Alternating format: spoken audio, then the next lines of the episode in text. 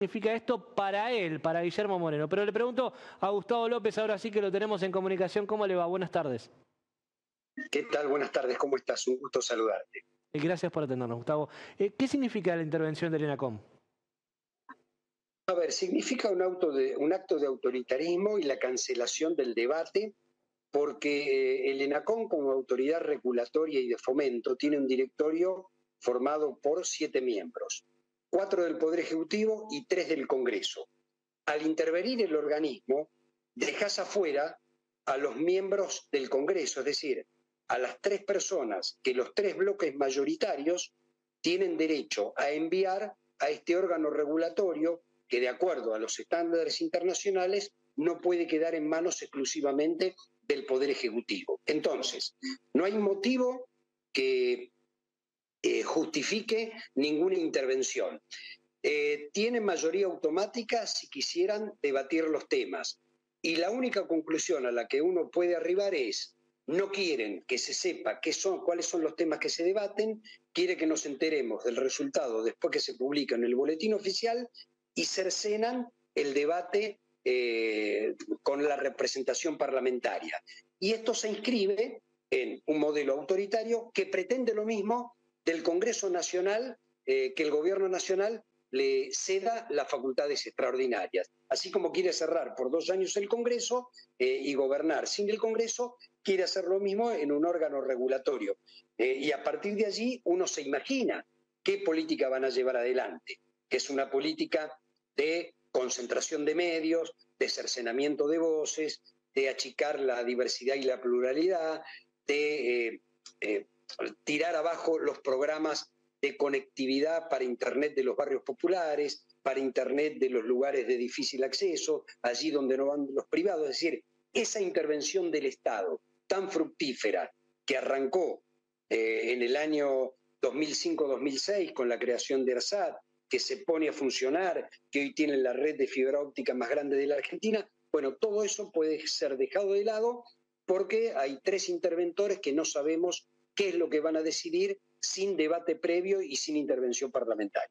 Ahora sí lo, presento porque lo tengo aquí en la mesa a Guillermo Moreno. ¿Cómo le va? Buenas tardes. ¿Qué tal? ¿Cómo estás? Uno de sus primeros eh, trabajos en la función pública en el gobierno de Néstor Kirchner, si mal no recuerdo, tuvo que ver con las telecomunicaciones. Sí, fui secretario de comunicaciones, sí. Claro. Sí, sí.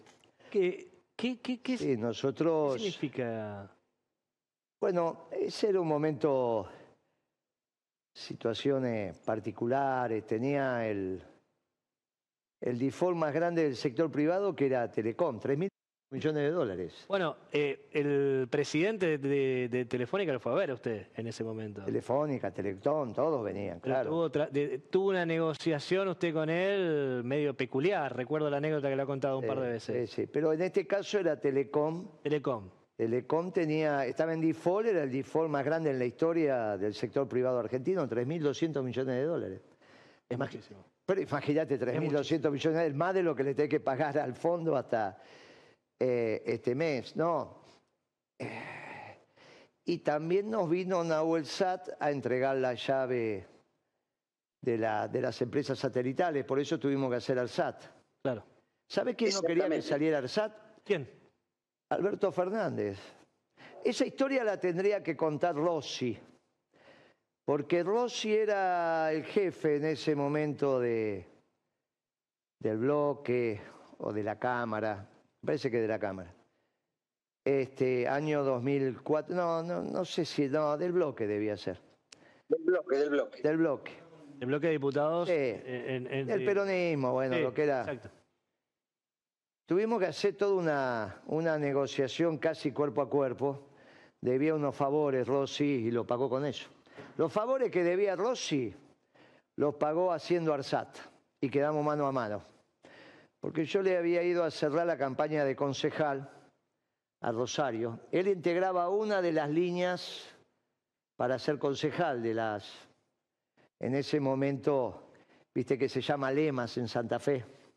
De Lemas. Bueno, él integraba una de las listas de concejales y fuimos a cerrarle por orden de Kirchner y terminó siendo el candidato a diputado único y ganó, obviamente fue, fue diputado y digo, mira, y la manera que obtuvo, que desde la Secretaría de Comercio le dijimos, mira, tenés que pagar el favor, no, comercio no, comunicaciones. Comunicación, sí. Sacar SAT porque perdía estado parlamentario, porque Alberto Fernández no la había puesto para que saliera. Esa es la verdad histórica que la tendría que contar Rossi.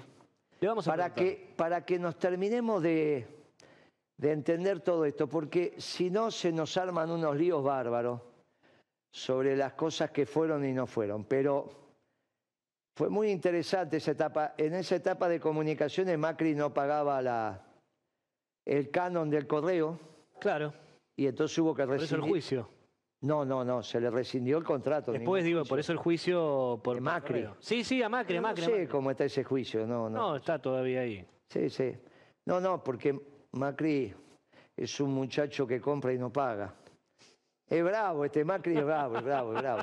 Por eso fue una etapa muy interesante, con mucho entusiasmo mucha pasión. Pero eh, hay, una pregunta que le hago a ambos, ¿no? A Guillermo, a, Gustavo. ¿Para qué sirve ARSAT? Porque hay muchas personas que escuchan ahora, bueno, vamos a privatizar ARSAT. Y dicen, bueno, pero ARSAT a mí no me da ningún servicio directo. No, bueno, es la prestación satelital. Pero, ¿cómo no? Es la prestación satelital. Después ampliaron el plan de negocio. La época que le hicimos nosotros era ocupar la posición 78, que ya la había ocupado Nahuel Sat, y la posición 81 oeste, las dos oeste, eh, que era la que teníamos que ocupar y ahí fabricamos los satélites con, con el INVAP. No, no, ellos no, no es que entra a tu casa ARSAT, pero te da la prestación. Por eso, de la hoja en blanco de aquel momento, ahora estaban hablando de una privatización de 1.500, 2.000 millones de dólares. De una hoja en blanco como esta, esta no está en blanco, pero una hoja en blanco. Tampoco tengo, pero sí. Una hoja en blanco en, todavía no son, sí, más o menos son 20 años. Pasamos a 2 mil millones de dólares, 1.500, 2 mil millones de dólares, más todo lo que generó para la Argentina. Eso se llama la disciplina crear valor. Así es. Ah. Si, si, a mí me permiten, yo voy a agregar a lo que dice Moreno, efectivamente ARSAT, que Soluciones Satelitales arrancó haciendo esos dos satélites. Digamos, Argentina podía llegar a perder la posición orbital si no, eh, si no ocupaba los satélites, los ocupó. Son dos satélites de radio y televisión. Ahora está fabricando con el IMPAC un tercer satélite de Internet para llevar a Internet a alrededor de un millón de personas, algo más de 200.000 hogares de la ruralidad.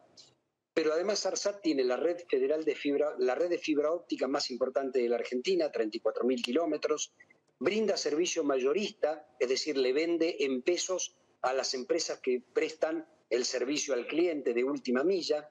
La aparición de ARSAT como empresa testigo de Internet significó bajar por lo menos 10 veces el valor del mega que estaban cobrando en el año 2005, 2007, 2010. digo, a diferencia de, otros valores de servicios públicos como el millón de BTU o como el kilowatts en la electricidad o como el, litro de agua que tiene eh, un, valor de mercado, eh, el mega no tiene un valor de mercado. Entonces, eh, las empresas mayoristas le cobraban 100 megas a las empresas minoristas que daban el servicio. Cuando apareció ARSAT, lo bajaron a 10. y ahora ARSAT cobra en pesos. Si bien está en todas las provincias, obviamente no llega a todas las localidades de todo el país. Ahora, eh, conectarte a ARSAT eh, es eh, tener internet más barata, tener amplia velocidad. Nosotros trabajamos estos cuatro años mucho con, con ARSAT porque le pasábamos los fondos para mejorar la red de fibra óptica, para completar la REFEFO en Tierra del Fuego. hoy ARSAT tiene el sostenimiento de la TDA, eh, tiene la nube del Estado y tiene una reserva de 100 megas cuando hicimos la licitación de 5G. Es decir, que si se privatiza ARSAT, eh, se tira por la borda el trabajo y el esfuerzo de los argentinos de casi 20 años de un papel en blanco, como dice Guillermo Moreno, hoy a una empresa consolidada, que es de las más importantes del país, eh, que va a tener tres satélites en, órbita, satélites geoestacionales, eh, y que tiene, no sé, una capacidad económica que yo no la puedo valuar 100.500, 100.000 millones. Yo espero que no ocurra porque es una empresa estratégica y está funcionando o funcionó como empresa testigo para evitar eh, abuso de posición dominante, porque si no los mayoristas le cobran lo que quieren al que, al que da la última milla, porque hay muchas cooperativas que dan internet en el interior del interior porque vienen de las viejas cooperativas telefónicas, pero le tienen que comprar al mayorista. Ahora, le, hago una pregunta. Vengamos, déjame aclarar un tema. Que no, desde el punto de vista económico, si tenés un Estado que funcione, no necesitas ninguna empresa testigo, ¿no? Claro. O sea, en mi época, cuando fui secretario de Comunicaciones, también había venta mayorista y eso. Para, eh, si no confundimos el rol del Estado. Rol del Estado, yo lo entiendo, esto es un debate que se da, el peronismo no es estatista. Ahora, esto no significa que no administrar. Porque esta misma cosa me pasó cuando querían expropiar Vicentín, que para tener una empresa testigo. Yo, pero ¿qué les pasa? ¿Qué se piensa? ¿Que Vicentín va a ser leche? ¿Va a ser polenta? ¿Qué les pasa? Y les pasa que no saben. Bueno, así terminó después este gobierno desastroso que tuvimos y después vino mi ley. Pero si vos tenés un Estado que funciona, vos imaginar que no precisás ninguna empresa testigo. De eso esas son cosas raras que no sé por qué, con todo cariño, vos sé que lo respeto mucho a López, pero no, no, si no en cada actividad tendría que haber una zapatería testigo, imagínate vos. Es ridículo eso, es ridículo. A ver, Guillermo, yo, no la creé, yo simplemente estoy describiendo que ARSAT fue creada y se convirtió en... Se convirtió después, cuando la creamos fue para preservar las posiciones. Después debido hizo la fibra óptica y la ponía en ARSAT a, cargo del Estado, no con la facturación del ARSAT. Presupuesto público. Y está muy bien, alguien lo tenía que administrar. Lo que te quiero decir es, cuando creamos ARSAT, era porque vino Nahuel SAT, que son las empresas europeas, fundamentalmente franceses, italianos y alemanes, y me dieron la llave. Así fue, ¿eh? se puso la mano en el bolsillo, vino Torres se llamaba, el dueño de, dueño, el, presidente dijo, toma, digo, ¿eso que La llave, nos vamos listo, dame la llave. Así fue, ¿eh? No es que así fue. Bueno, muy bien. ¿Cuánto tiempo te dé para que te vaya? ¿Cuánto necesitas? Tantas semanas, listo. Ahí hicimos ARSAT, pero después Alberto Fernández, como la ley tenía que salir por... Perdón, si no hacían ARSAT, ese espacio se era ocupado por otro país. Por los británicos, sí. Claro, por, eso digo, es importante. Vos imaginate que Alberto Fernández no la quería hacer. Este presidente que tenemos, con todas estas maravillas que está haciendo de ARSAT, Alberto Fernández estaba en contra de ARSAT, en contra de ARSAT.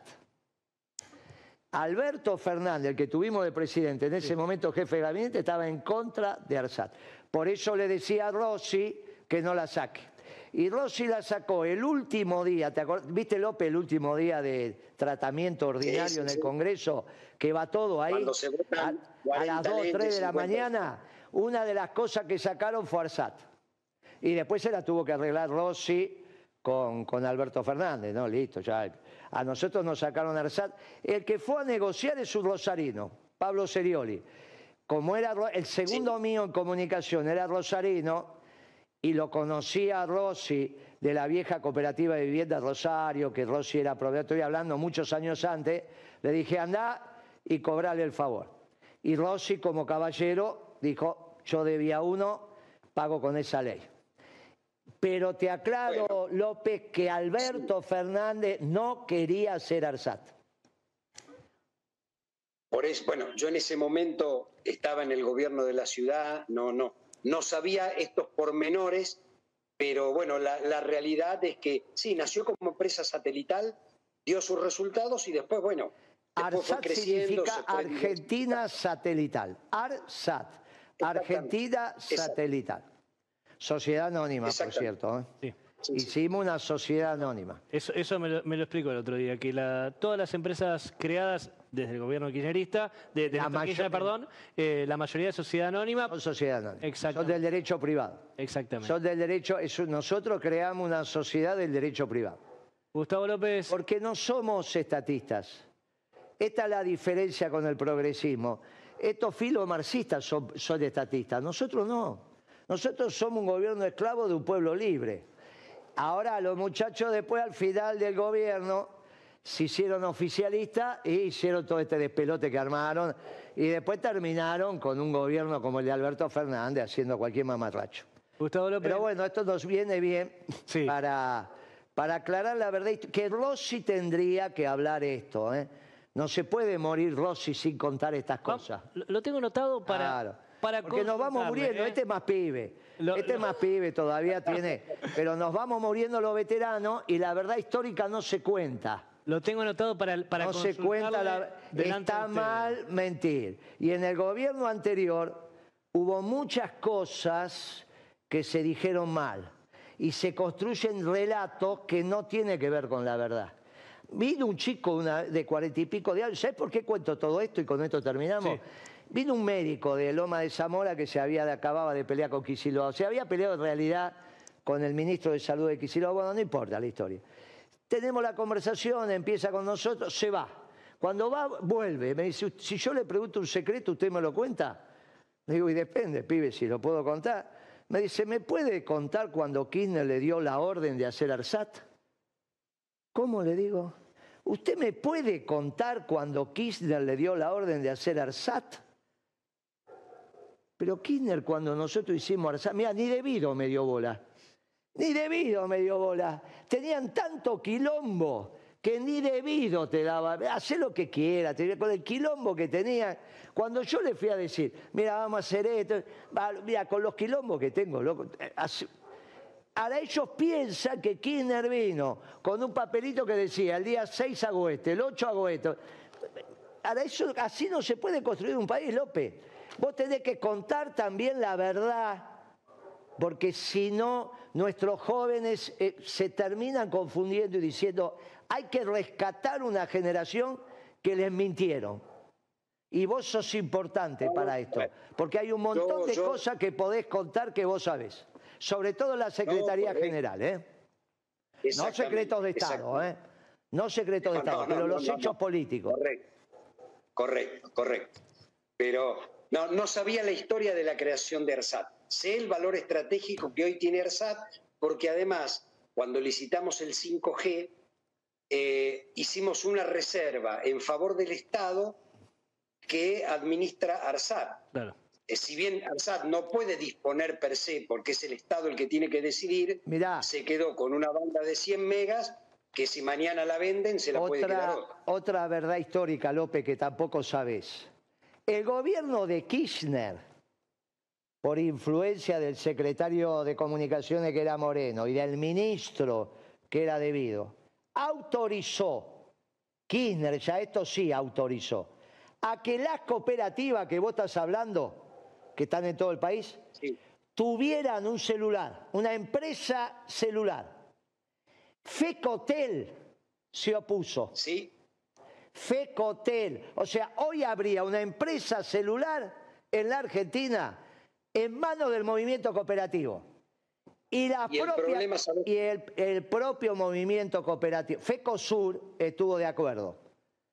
FECOSUR, FECOTEL, FECOTEL se opuso. Por no hacer el plan de negocios, porque a mí me tuvo que devolver. Vos te acordás que Movistar compra Movicon, la empresa de Macri de celulares. Sí, sí.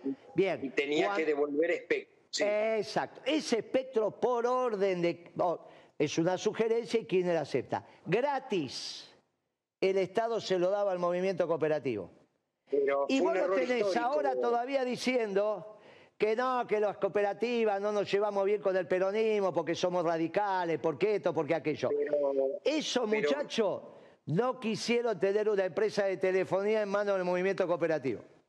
Imagínate lo que valdría hoy. Es importante que se sepa eso. Guillermo, no, no, te, termino con esto, yo también. Ese fue un error histórico de las cooperativas, porque cuando nosotros dijimos, muchachos, vamos a llamar a una licitación, dijeron, es imposible que el sector cooperativo hoy pueda participar porque los costos son tan altos y avanzó tanto la tecnología que nosotros nos quedamos afuera. Fue un error histórico, porque hoy podríamos tener efectivamente una cuarta empresa. Se lo dábamos gratis, ¿eh? se lo dábamos gratis. Por ser empresas con la connotación que tienen las empresas cooperativas que no son de lucro. Le dábamos el espectro para que hicieran la, la empresa de celulares cooperativa. Hasta tenía el nombre. Y encima le dábamos las garantías desde la Secretaría de Comunicaciones para que pudieran endeudarse y hacer la infraestructura. Le dábamos los avales le empezamos a hacer el plan de negocio hasta que finalmente, porque te imaginas que hacer un plan de negocio en una empresa eh, cooperativa celular es una pavada. Está bien si es un negocio extraordinario eso. Bien, y terminaron diciendo que no. Solamente tenés que fijarte quién estaba al frente, de FECOSUR y de FECOTEL en aquel momento. Y ahí vas a saber quién dijo que sí. El presidente que de, de Villa ese dijo que sí, el gordito. El otro. Es el de FECOSUR. ¿Eh? Exacto. Ese es el de FECOSUR. Ese dijo que sí. Y el de FECOTEL, que de Santa Fe, de Santa Fe. Viste todo lo que tenés que hablar, porque si no nos llenamos la boca de que decimos cosas, que esto, nos llenamos de papeles y la, y la verdad no se cuenta. Entonces, el movimiento cooperativo, al cual yo respeto, porque trabajé con ellos muchísimos años, en el momento de la verdad no dio el paso al frente. Que no era nada, ¿eh? No tenía que hacer inversión, no, tenía... era simplemente arreglar y hoy tendríamos una empresa de celulares. Mirá si hoy, los, los incrementos no serían lo que estamos viendo. Pero claro. decíamos para febrero 25% de, de, telefonía e internet. Eso no pasaría si tenés una... podría pasar igual, porque el banco Credit Cop es el más caro que hay, ¿está bien? Claro, que, si vos tenés una cuenta de crédito, ve la más cara que tenés. Olvidate. Después que sí, que no, que me parece. digamos las cosas como son. Pero podría no pasar. Pero al menos estarían aumentando y se lo llevan los socios de la cooperativa. También. ¿Está bien? También, también, también podría. entonces, el gobierno peronista de verdad que cambiaba las cosas. Pero en manos privadas, porque las cooperativas son privadas. No nos, no nos planteamos hacer una empresa de celulares estatales, ¿eh? De ninguna manera. de ninguna manera, porque no somos estatistas. Quedó clarísimo. Y además, una anécdota que ahora pasamos a conocer todos a través de la pantalla extra. Gustavo López, muchas gracias. Gracias a ustedes. Abrazo grande, Guillermo. Chao, querido amigo. Bueno, eh, tenemos en la mesa para compartir con nosotros a Javier Carrizo. Él es empresario de logística. Eh, aumentó el combustible más del 100%, se viene otro incremento, hay una caída en el consumo. Contanos primero qué es lo que haces vos en concreto y cómo les está yendo. Bueno, hola Ezequiel, hola Guillermo. Eh, yo lo que hago es, eh, la empresa lo que hace es una empresa de servicios logísticos. Eh, lo que hacemos es dar servicio de logística a exportadores, importadores, que, cuentas que hacen fletes a nivel nacional. Y sobre la pregunta, si aumentó, claro, desde luego aumentaron los costos, eh, aumentó el combustible mucho, aumentaron los costos en general a todo el mundo, no solamente a nosotros como, compañía. Ahora, eh, también subieron mucho los precios en general, la gente está comprando menos. ¿Ustedes están teniendo el mismo nivel de actividad que antes o menos? Nosotros creíamos que íbamos a tener eh, menos trabajo, pero el volumen de, trabajo no disminuyó por lo menos hasta ahora. Bien, eso, es un buen dato ese, para ¿no? para el sector. Para nosotros sí, yo creo que si la logística deja de tener trabajo, todos dejan de tener trabajo, porque todo, todo lo que está acá, todo lo que, lo que ya... Los, tasa, esta, tasa, por ejemplo, se traslada en camión. Todo, absolutamente todo. Si la logística se detiene, se detiene la economía. Claro. De, alguna manera, la logística... La mesa, la madera, todo. La logística es como, como uno de los motores o el motor de la economía. Sí, por eso, bueno. Eh, ¿Haces última milla o haces troncales no, también? No última milla, nosotros hacemos eh, carga de camión completo. Eh, no sé cómo está el trabajo de última milla, pero nosotros, para nosotros, lo que es Expo, Impo y algunas cuentas importantes que tenemos, que hacemos carga de proyectos, hacemos carga de, camión completo con, cuentas eh, nacionales y cuentas internacionales, el, trabajo por ahora no disminuyó. Muy bien. Hay un tema también ¿no? del combustible, porque hay quien dice, bueno, sube la nafta, pero yo no tengo auto. Si sube el combustible, sube también el costo logístico y si sube eso, sube el, el, precio final de los productos, de todos. Claro, por supuesto. aumentó 100% el combustible. Bueno, sube el combustible, sube el, flete, sube la tasa. Claro. Eso es, El precio de la tasa. Claro, por supuesto. Lo que sea. Dije la tasa. Todo, todo, todo, sí, sí, sí. Todo, todo, claro. Por supuesto. Eh, por eso la logística es tan importante para, para la economía. Eh, y hay un tema también, ¿no? que, es el, salario de los trabajadores, ¿no? Porque a partir de cuánto eh, un trabajador que, hace logística, un camionero, eh, ¿cuál es el salario mínimo que tiene una persona que recién ingresa, ¿no? Mira, al sector. Mira, yo no manejo los números de los salarios de los, de los trabajadores, pero, pero sí lo que te puedo decir es que desde, desde siempre. Nosotros somos un país que tiene inflación, o por lo menos desde que yo hago, negocios, o desde que trabajo, te diría, el, país tiene inflación. Pero bueno, eh, desde diciembre para acá estamos viendo un aumento de todos los meses. Eh, estamos nosotros dando un aumento todos los meses de salario. Eso, eso, por eso justamente te lo quería consultar. Ustedes están viendo incrementos eh, todos los meses muy fuertes y están dando también aumentos a los trabajadores. Claro, por supuesto, lo tenemos que trasladar, se lo tenemos que trasladar a la... Nosotros lo que hacemos es intentar trasladarle a nuestros clientes el, aumento que nosotros tenemos en los costos y, inmediatamente trasladar el aumento de salario a los trabajadores porque son parte de esta, de esta realidad, ¿no? Eh, los trabajadores... Los trabajadores son lo más importante que hay. Claro, claro. Sin trabajadores no hay empresa.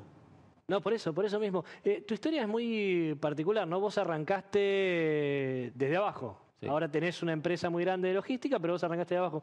¿Cómo, ¿Cómo, fue bien? Eh, yo trabajo a los 15 años, trabajé de un montón de cosas. A los 22 años vendía cursos de computación, no, no hice carrera universitaria.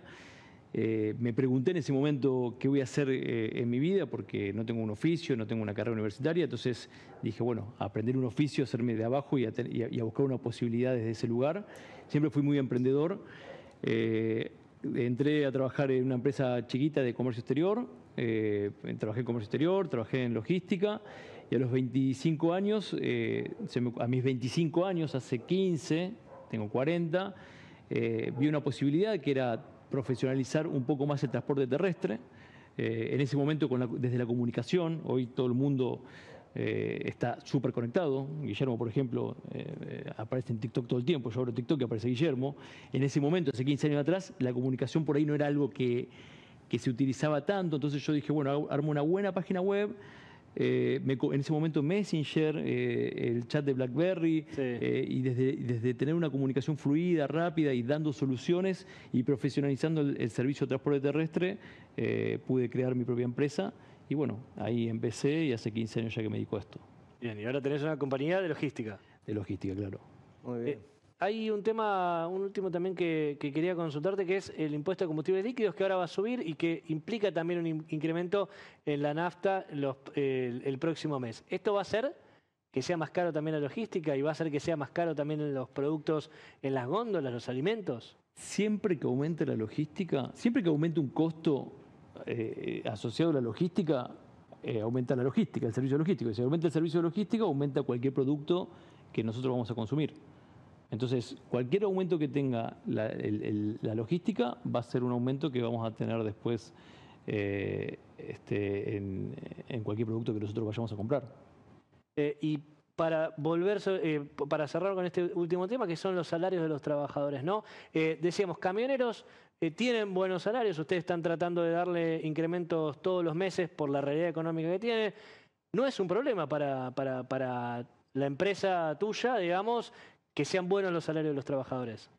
Nosotros, yo quiero que sepas que nosotros no tenemos camiones, nosotros contratamos camiones. Claro. Entonces, eh, nosotros no le damos el, aumento a los transportistas, a los choferes, eh, pero sí a los, trabajadores eh, y sí a las empresas que contratamos, tratamos de, trasladarle el aumento que conseguimos inmediatamente. Insisto, los trabajadores son lo más importante que, que tenemos. Sin trabajadores no hay empresa. Eh, pero, pero considero que, yo por lo menos considero que los, que los, que los salarios se están quedando mucho porque el costo de, los productos aumentaron muchísimo, tres, cuatro veces, eh, y los salarios no, no, no, no, se pueden aumentar tres, cuatro veces. Ahora, eh, es, una, es una situación que tiene que ver eh, con, la actualidad y que puede ser que venga desde antes, que, sea una situación que, tenga que ver con el gobierno anterior, que sea una decisión que, se, tenga que tomar sí o sí. No, eh, o sea, no, no, no yo, yo, al menos no me detengo a analizarlo, yo lo que trato de hacer es adaptarme a la situación y tratar de que las personas que trabajan conmigo estén de, la mejor manera posible. Guillermo, ¿cómo, eh, te quería consultar a vos, ya que aprovecho que te tengo acá, ¿no? ¿Cuánto influye el costo de logística en un producto determinado. Eh, puede ser la bolsa de azúcar en el supermercado, puede ser un libro. ¿Cuánto influye eso? Bueno, lo que pasa es que hay una relación peso-volumen, distancia de flete. Claro. Porque que transportar almohadas, imagínate. Entonces, eh, todo depende, obviamente, y, hay productos que no podés llevar más carga porque te excede el peso de, que vos podés circular por la ruta. Entonces, hay una relación ahí que es lo que se especializa el caballero. Lo que él hace es venderle el servicio de la logística más barata a un cliente sin tener el, stock de capital en camiones ni los choferes contratados. Él fasonea eso, pero le garantiza a su cliente que le va a hacer una ecuación de logística lo más barata. Entonces vos decís, mira, tengo una compañía que entiende de esto y les, en vez de tenerlo como empleado, lo contrato y él me hace todo el trabajo. Y esa es la especialidad de él. Obviamente debe tener rutas que conoce, debe tener camiones también. No es lo mismo llegar a Ushuaia que llegar a La Quiaca, que se te apune un camión, que los muchachos se ponen difíciles, que los choferes. Esa es la expertise. Por eso te está hablando del tema de la tecnología. Evidentemente para eso maximizar la carga. Ahí se desarrollaron las integrales en las matemáticas, ¿no? Cuando vos tenías que maximizar el volumen, claro. Bien, este es el espacio que, que la propia economía va generando, yo lo estaba escuchando con mucha atención, la verdad que está muy bien lo que hizo. Porque encima la dotación... Hace 15 años. Sí, claro. La dotación de cuando esto era, era nuevo. La dotación de capital que tiene en función de la facturación que hace debe ser una relación óptima para él. Entonces esa tasa de ganancia, aunque sea baja, le rinde, porque es sobre la necesidad de inversión que tuvo. la necesidad de inversión que tuvo él cuando empezó la compañía es el conocimiento de él y el cliente. Y saber, saber llamar, estar, tenerlo contacto y moverse. Estoy deduciendo que creo que es lo que hiciste a los 25. Está muy bien, ¿eh? Lo que, lo Fue así. Eh, sí, sí, en parte fue así. Sí. Eh, Javier, muchas gracias. Y bueno, nos dejaste el libro, tu libro, Significación Laboral, que ahora, eh, después de, este programa... Un esfuerzo grande, ¿eh? Un esfuerzo grande. Lo, voy a leer con detalle. Sí, bueno, es mi segundo libro. Eh, son libros que escribí y no los saqué a la venta. Doné 5.000 libros. De, alguna manera lo que quise hacer es transmitirle a, a los trabajadores experiencias, no mi historia, experiencias, cosas que para mí son importantes eh, eh, habilidades que, uno tiene que, fortalecer como trabajador para tener eh, mayores posibilidades en un mundo que es cada vez más competitivo. Muchas gracias, Javier. Gracias a ustedes. Por favor. Bueno, este es el libro entonces de, Javier Carrizo que nos deja, después lo, vamos a leer con, con detalle. A ver, Guillermo, te quiero consultar por, por, esto, ¿no? Lo que está pasando, en este momento estaba hablando hace unos minutos Ignacio Torres, el gobernador de Chubut, eh, que estaban reunidos. Eh, te quiero consultar por esto también que está pasando en el Congreso, o afuera del Congreso en realidad, por la ley ómnibus de eh, Javier Milei, que parece que se va a tratar el miércoles. Parece. Vamos a ver, cuando empiece lo vemos. Mira, eh, Obviamente el viernes cambió todo. ¿Está bien? Sí. Cuando la muchachada decide retirar el tema... El capítulo fiscal. Bueno, cambia todo.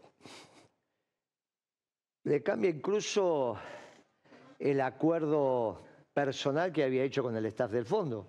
Si vos revisás el comunicado, decía, de acuerdo a lo que pase en el ámbito legislativo. Obviamente que ahora tiene que resolver los ingresos que deja de tener. Él decía que iba a conseguir el, equilibrio fiscal bajando gastos y aumentando ingresos. Ya el aumento de los ingresos... No lo puede hacer. O, por lo menos, o por lo menos no lo puede hacer ahora. Veremos después. Bueno, bueno, estamos hablando ahora con esta ley. Después si esto cambia, bueno, no lo sé. igual no va a tener posibilidades porque la recesión es muy profunda y entonces van a tener un lío con la recaudación. La baja la recaudación. Sí, va a bajar. Menor actividad te implica menor recaudación. Claro, vas a tener una baja de actividad importante. Se va viendo las recaudaciones de los municipios, de la provincia. Sí. Vos vas sabiendo, hay una relación lógica entre municipalidad, nación. Provincia, nación. sí, sí, sí, sí, Ya los contactos con los intendentes te van diciendo los problemas que estás teniendo. Eso se va a ver reflejado después en la recaudación nacional. Me parece que entraron en una situación muy compleja. No te digo de debacle, pero sacaron un ministro. Las cosas no le están yendo bien. Eso, el ministro Corrido, quiero hacer un, punto ahí, Guillermo, porque, a ver, ¿lo sacó porque había filtrado el mensaje que le dio a los gobernadores? No, eso no. ¿O por qué no, lo sacó? lo sacó. Las cuentas de diciembre son muy malas. Sí. Peor que las de Alfonsín. Imagínate que hay que ser peor que Alfonsín. ¿eh? Alfonsín se, fue, se fue con la hiperinflación, se fue antes de que terminó su mandato. Imagínate que hay que ser peor que Alfonsín en términos de gastador, ¿no? Porque ese gobierno era Después de Alfonsín no hubo ningún gobierno como el de Alfonsín. ¿eh? Pues después ah, que el padre de la democracia, viste cómo son los radicales, vienen, dicen, pero la verdad que en términos económicos Alfonsín fue muy malo. Este en diciembre fue peor que Alfonsín en términos de gasto. Nunca vimos... En términos de gasto, mi ley. Sí, sí, sí, en términos de gasto, por eso te lo digo. El déficit que tuvo en diciembre es una cosa espectacular. Parte de eso lo explica este ministro que sacaron. ¿no? Viste que pararon todas las obras. Sí, eh, iba, a preguntar por qué, porque es el de infraestructura, ¿no? Bueno, pero ahí tenía los libramientos, las facturas sin pagas del sector de la construcción. Claro. Y si vos las pagás, entonces las pagaron, dejaron pocos... Eh, eh, vos sabés que la factura vos la tenés, la conformás, pero podés no pagarla, entonces es una deuda. Sí. Eso se llama libramiento sin pagos. ¿Qué van pasando? Digamos, los de diciembre no lo pagás, pasan para enero y entonces es como que gastaste menos, porque con el presupuesto base caja, que es lo que efectivamente sale de la caja, tengo una montaña de facturas que no pagué, pero como no las pagué, no moví la plata. Exactamente. Eh, son triquiñuelas, pero que se hacen. Contables. ¿Qué se hace? Bueno, estos muchachos pagaron bastante de esa factura en diciembre, con lo cual a las empresas no le dieron obras, pero le dieron plata. La que le debían por el trabajo ya hecho. Sí, sí, o no, qué sé yo, o certificado, lo que fuere o por adelanto de ahora, ya es otra historia. Mayores costos quizás, no lo sé. Pero la cuestión es que pagaron. Y eso le generó que mi ley tenga un primer mes, que es un, uno diría, es un gastador serial este muchacho. No hubo ningún tipo de ajuste. Eso no es cierto.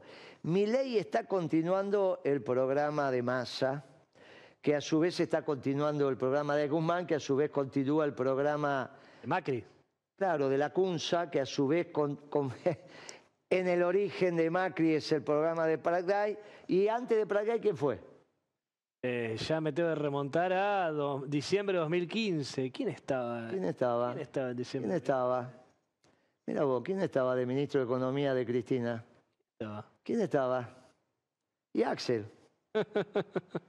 Axel. Es decir... No cambió nada. De Axel para acá se fue agudizando todo lo que se... Lo que empezó mal cada vez está peor. Y ahora, por eso el tema que están teniendo, hay en diciembre un déficit espantoso, parte de eso con emisión, y secan la plaza, en este caso pasaron del ELIC. ¿Te acordás cuando hablaban de la bomba del ELIC? Sí, bueno, eso, más. eso creció como bomba de pases. Y ahora también están armando la bomba de Bopreal que es peor la de pases, pues son a siete días nada más. A un día. A un día, perdón, los pases. Las de son a siete. Eh, o sea, corrimos la deuda del Banco Central de siete días a un día. Por eso, este muchacho, eh, por eso te digo, tienen un lío. Vos me hablas de la ley. Tienen un lío. Me parece que no están ordenando bien las cosas. No las están ordenando bien. Si sigue con este nivel que están teniendo, que yo creo que no, le es ingobernable el sistema decididamente. Ahora, eh, hay, hay, también los libertarios decían que se iban a ocupar de la macro, ¿no? Eh, ¿Qué es esto? No se están En realidad ellos no se puede. Mi ley no es un experto en macro porque no cree en los gobiernos. La macroeconomía es la economía de los gobiernos, cualquiera sea. La microeconomía es la economía de relación entre personas, físicas o jurídicas. Físicas o jurídicas. Esa es la micro. La macro es... Y Milay no es un hombre que crea en los gobiernos, es anarquista. por eso hizo el discurso que hizo en Davos cuando le decía a los muchachos, a ustedes los roban cuando le pagan que cobran impuestos. Fue, los otros lo miraban de abajo diciendo, este pibe que dice. ¿Fue fructífero eso o hubiera convenido? si usted, si usted, le venía a consultar, Javier Milei o quien sea presidente, Guillermo Moreno, ¿de qué me conviene hablar en Davos? Yo le diría. ¿Conviene buscar inversiones? No vale la pena ir a Davos porque es el mundo que atrasa. Ahora, si fuiste a una fiesta privada, si a vos te invitan a una fiesta privada y tener que ir tenés que ir desnudo, elegís. ¿Voy desnudo o voy vestido? No, si vas vestido no voy, porque es una fiesta para gente que vaya desnuda. ¿Estamos de acuerdo? Estamos de acuerdo. Bueno, él entonces fue a una fiesta donde iban todos desnudos o vestidos. Si él fue desnudo, todo desnudo, él fue vestido. Si no te gustaba una fiesta privada, no vas. Eso no es un organismo multilateral, ¿eh? No, no, no, es, una reunión privada, ah, Foro Económico Mundial. primero, quedó, primero quedó como un maleducado. Quedó como un maleducado. pero claro, te invitan a una fiesta privada y vas a escupirle el asado, eso no se hace. No vas. Escupió el asado, Milei, a... ¿Pero cómo? Diciéndole que eran unos idiotas que pagaban impuestos. ¿No lo escuchaste? Por supuesto que bueno, entonces, los tipos lo miraban de abajo y decían, uy, este pibe de dónde salió.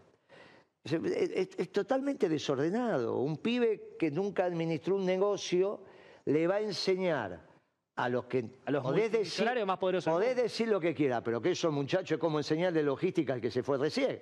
que aparte es un campeón, porque cuando vos le preguntaste qué camiones tengo, no, yo no tengo camiones. Pero anda bien. Sí, sí, sí, anda muy bien. Hizo un negocio bárbaro. Sí. Con una inversión pequeña, que es su conocimiento, tiene una tasa de ganancia extraordinaria. Bueno, Miley, que ni siquiera hizo eso le va a enseñar a los muchachos los que tienen negocio, más del mundo. Decir, no, ustedes no saben nada, pagan impuestos, los extorsionan. ¿Qué sé yo? Pero ¿qué hubiera convenido hacer? Y no ir. pero, si, si, viene Javier Milei, si venía Javier Milei y le decía a Guillermo Moreno, yo voy a ir al foro de Davos. Bueno, tratar de traerte una moneda. Eso. ¿Y se trajo una moneda? ¿De cómo se va a traer una moneda después que los cacheteas? Pero aparte de ir a hablar pavadas, imagínate que ir a explicarle un mundo anarcocapitalista a los muchachos que necesitan el ejército el presupuesto de defensa de los norteamericanos es mayor que la suma de todos los presupuestos de defensa de todos los países del mundo sumados. ¿Sabías eso? Es muy fuerte eso, porque es mucho dinero. Y está debe estar hoy arriba del billón de dólares. Ellos como presupuesto no llegan, pero después tienen una serie de partidas extras. Bueno, muy bien.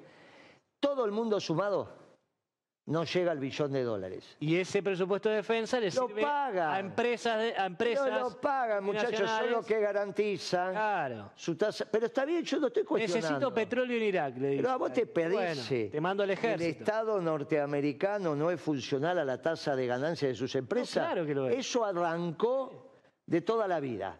Pero el que lo hizo doctrina fue Eisenhower al final de la Segunda Guerra. Los intereses de la General Motors son los intereses de Estados Unidos. No es que lo ocultan. No podés estar... Vos podés decir, mire, no me gusta, pero los norteamericanos te lo dicen en la cara. Entonces, garantizar sus intereses también es a partir del poder militar. Entonces ellos pagan impuestos para que el poder militar también garantice su tasa de ganancia, va a mirar y dice, no, no paguen impuestos porque ese Estado norteamericano a ustedes los está esquilmando y le explica la libertad y qué sé yo. Dicen cosas muy raras. Ahora, también eh, estaba pensando en esto que decías, Guillermo, el Fondo Monetario Internacional y el Banco Mundial se crearon en la segunda posguerra también para, para hacer el apoyo económico de las grandes empresas estadounidenses. Un poquito antes, cuando ya sabían que ganaban la guerra, en el 44. Pero para la reconstrucción... Pero porque ya sabía que ganaba la guerra, porque una guerra no la ganás el día que se rindieron. No, claro. Claro, cuando vos decís, ¿cuánto va a durar el gobierno de Milei? Sí. Bueno, es porque vos sos economista. bueno, vos sabés hacer análisis macro, análisis micro. Vos decís, mire, muchacho, este, si sigue así, corta vida. No es que son ni son, no es que viene Patricia Bull y dice, mire, muchacho, mamá, vos agarrás ahora el gobierno de Alfonsín, no tenía otra alternativa que renunciar. Si no estaba recaudando impuestos, estaba gastando a los pavotes. ¿Cómo va a Y bueno, y entonces es un problema, mirá, ¿cuánto vas a vivir? Y seis meses, tiene una enfermedad, el médico sabe. Después puede ser ocho meses, un año, échale pifiaste, bueno, no importa. Pero, te preparás para... Pero bueno, vos sos economista, te digo, mira, este tuvo un déficit en diciembre que medido contra la doceava parte del PBI. O sea, diciembre contra lo que facturaste en diciembre. Sí. ¿Está bien? Que es la cuenta que hace un empresario. lo que gastás respecto a lo, lo que, que recaudaste. Sí menos lo que gastaste, que gastaste mucho más que lo, recaudaste, lo que recaudaste, ese, ese, ese quantum ese rojo. contra lo que facturaste en diciembre, facturó el país, contra todo lo que facturó el país, que es el PBI de diciembre. ¿Cuánto te pensás que es? No quiero tirar un número... 31%. 41%. 31. 31. El déficit del Estado del Tesoro Nacional. A eso le tenés que... Sí, eh, eh, le tenés que quitar los pagos de deuda. Sí. En realidad es el déficit fiscal total. Tesoro, más provincia, más cuasi fiscal. Pero del Tesoro Nacional es el Tesoro Nacional más el Banco Central. Sí. Porque a quién le da las ganancias cuando tiene ganancias el Banco Central, a la Secretaría de Hacienda. Exacto. Por lo tanto es el dueño. Sí. Por lo tanto también se hace cargo de las pérdidas. ¿Está bien? Bien. 31.5. Eso, es fenomenal. Yo no recuerdo. Nunca. Pero eso, eh, a ver, eso es responsabilidad. De Alberto Fernández que estuvo los primeros nueve días. Diez días, claro. Diez, días. diez y veinte. Diez días uno, veinte o sea, ¿Es un tercio de responsabilidad de Alberto Fernández o es todo si el gasto, Si el gasto fue homogéneo, no lo sé, porque yo tengo la suma. Yo lo que no tengo es el gasto por día. Claro. Yo tengo los datos, el, claro, el dato de diciembre. El luz se gastó tanto. No sé cuánto gastó Alberto y cuánto. Yo sé lo que pagaste en diciembre. Bueno, ahora ahí lo que va a decir mi ley es... es un tercio y dos tercios es más gasto tuyo que del otro. Ahora lo que decía mi ley, eh, también para justificar sobre, Cuando mi ley lo dijo tenía razón, era sobre los números de octubre. Cuando él, cuando él asume el 10 de diciembre, los números consolidados que tiene son los de octubre. ¿Sí? No tiene los de noviembre porque los de noviembre fueron 10 días después que no Exacto. Muy bien. O sea que él cuando hace el análisis, que yo le di la razón, son sobre los días de octubre. Ahora, yo le hago este comentario sobre los números de diciembre, porque ya estamos fin de diciembre. Entonces, perdón, de enero. enero. Entonces ya tenés los números de diciembre. Entonces, cuando yo te digo a vos, este es el número en función de los ingresos y egresos del mes de diciembre, porque ya estamos a fin de enero.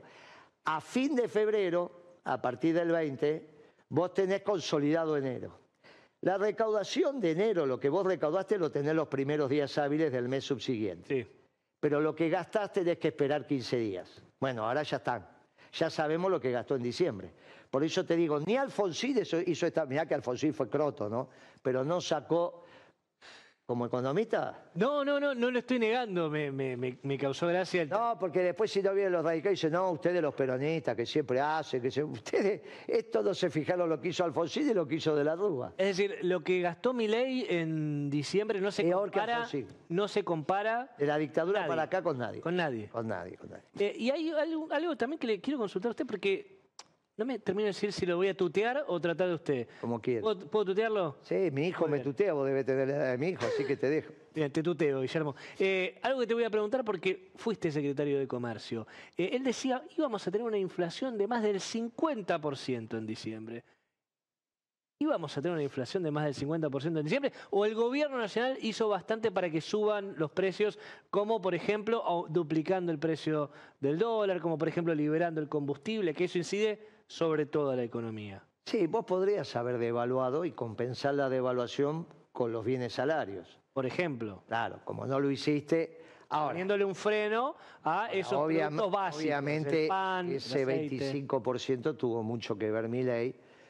En general calculábamos más cerca de 30 que de 25. Sí. Y cuando vos analices el bimestre, los que dijeron 28, como nosotros que vimos 28.50 en diciembre y fue 25, lo vas a compensar en enero. Y si no en el trimestre, a la larga todos coincidimos. Pero no es una buena noticia que fue 25%, porque no fue pero 50%. ¿cómo, pero ¿cómo va a ser una buena noticia? Nadie dijo 50, solo él. Yo, a mí me había dado 28.50. La inflación de diciembre me dio 28.50. Fue 25 es un 10%. En esos volúmenes la distancia parece mucho. Si yo te digo es 1-1 y fue 1, vos me decís acertaste, ¿no? Sí, sí, Porque también es un 10%, pero es 0-1. Por eso, en esos volúmenes, claro, si vos decís 1000 y es 1100, es un 10% y vos decís no, por 100. Bueno, en realidad eh, nosotros nos había dado 28,5. Y ahora, cuando, vos veas el bimestre, el trimestre, todos vamos a, ir coincidiendo con lo que está pasando. Lo que, eh, obviamente que son las decisiones de política. Ahora, esta inflación él no la convalidó con la cantidad de plata que vos tenés en el bolsillo, por eso la recesión espantosa que tenés. Pero no es buscado, eso no es intencionado, eso. Sí, claro, no, es, su política. Él, dijo va a haber recesión. Para mí esto ya fracasó, es irreversible. El fracaso de mi ley es irreversible. ¿Por qué es irreversible? Porque, no porque él mejorar el... Porque, bueno, porque este, este, este, no va por buen camino, es imposible. Él, él imagínate, yo lo dije antes de conocer los números de diciembre. Sí. Si es el peor diciembre de la, de la dictadura para acá, imagínate cómo es.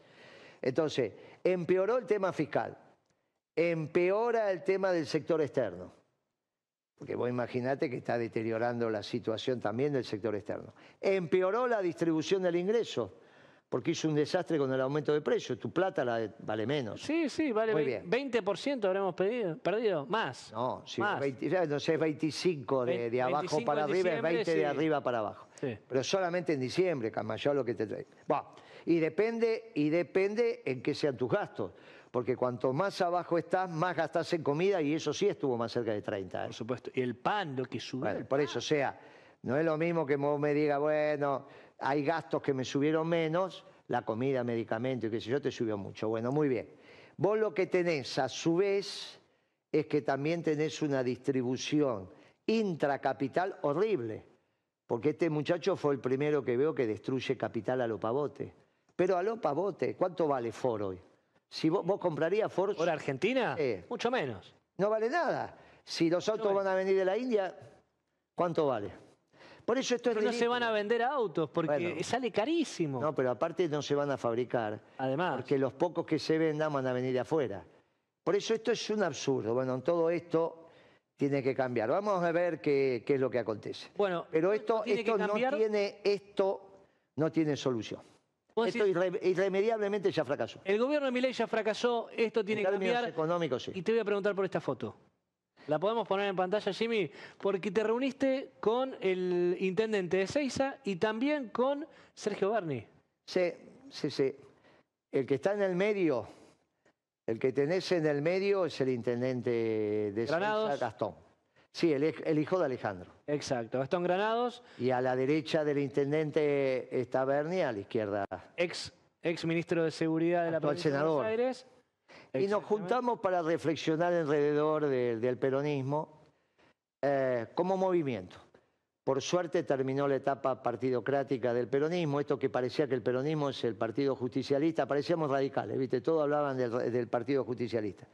Empezó la etapa movimentista, esto es muy importante porque cuando el, peronismo recupera su faz movimentista, está con sus movimientos sociales, con su juventud, todo eso es el movimiento peronista, en una gran mesa donde se debatan y se tomen las mejores decisiones. Pero a su vez hay que ofrecerle al pueblo argentino un plan de gobierno, no decir primero ganemos y después vemos, como fue en el 19. Vos tenés que tener rápidamente un plan de gobierno. Yo creo que para abril el peronismo ya tiene un plan de gobierno que no tiene nada que ver con esta porquería que se acaba de ir.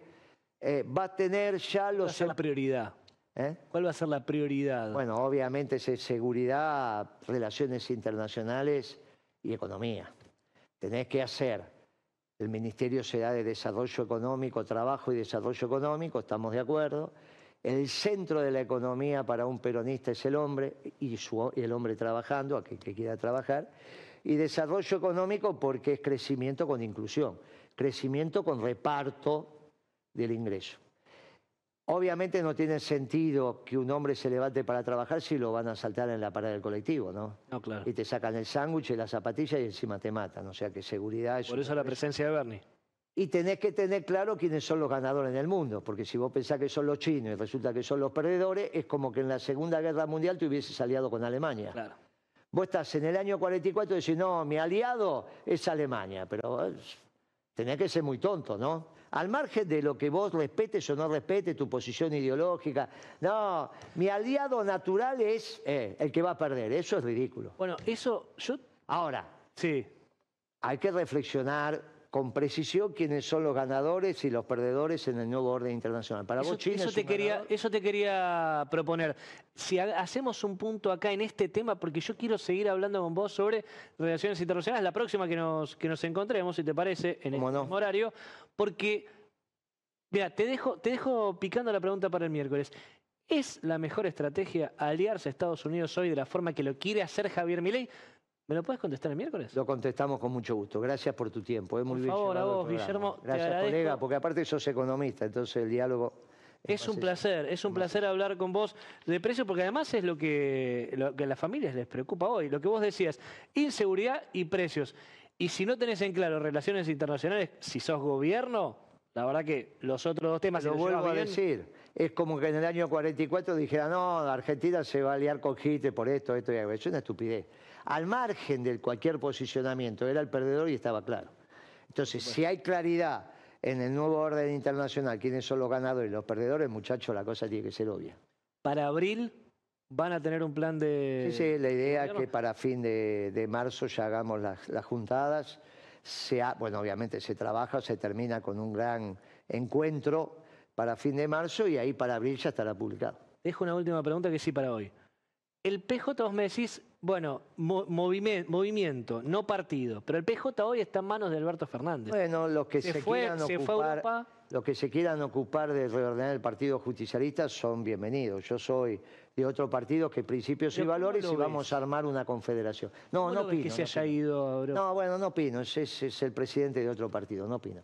Yo sí nos juntamos en la doctrina y en el movimiento peronista y después haremos el brazo electoral que sea la Confederación Justicialista, el, partido de Moyano, el partido de Rodríguez Sá, los comunes de los movimientos sociales, principios y valores, el partido justicialista, el partido de Pichetto, qué sé yo, hay un montón de partidos que en la medida en que el partido justicialista estuvo en manos de socialdemócratas se tuvo que armar otros partidos doctrinarios como principios y valores. Tengo una cantidad de preguntas que le quiero hacer a Guillermo Moreno en este momento, pero te las dejo para la próxima. El miércoles nos vemos, gracias. Un placer, Guillermo.